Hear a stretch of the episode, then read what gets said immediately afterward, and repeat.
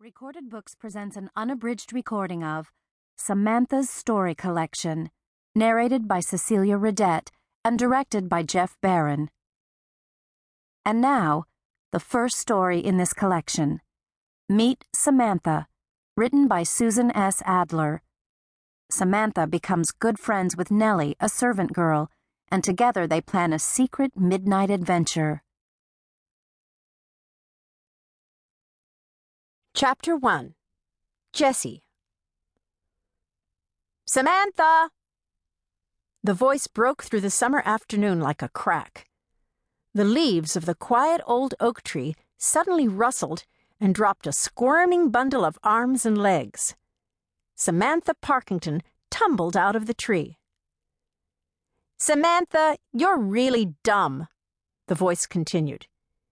It was coming from a hole in the hedge that separated Samantha's house from Eddie Ryland's. You're so dumb, you don't even know how to climb a tree. Samantha glanced at her scraped and bleeding knee and looked pained. Not because of the knee, but because the voice was at it again. She glared at its owner with a look that could have frozen water in July.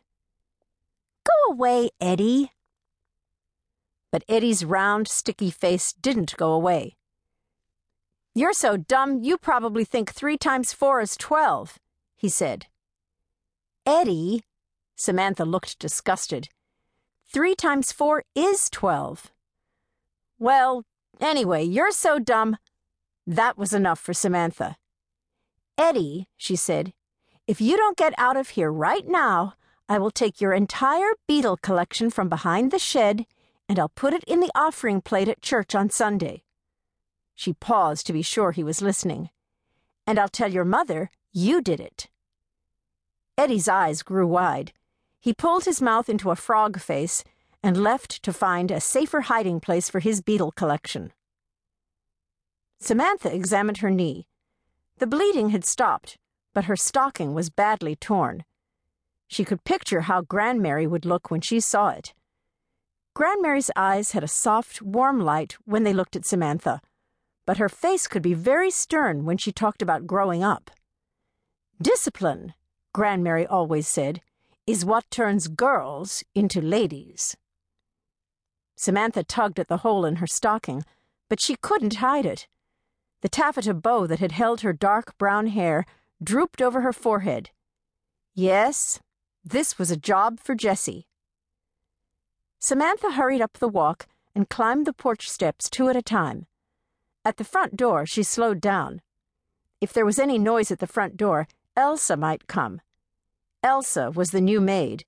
She was always grumpy, and Samantha didn't want to listen to a lecture now. Luckily, the door was quiet. No one saw Samantha run all the way to the third floor. There, at the end of the hall, was the sewing room and in the corner sat Jessie.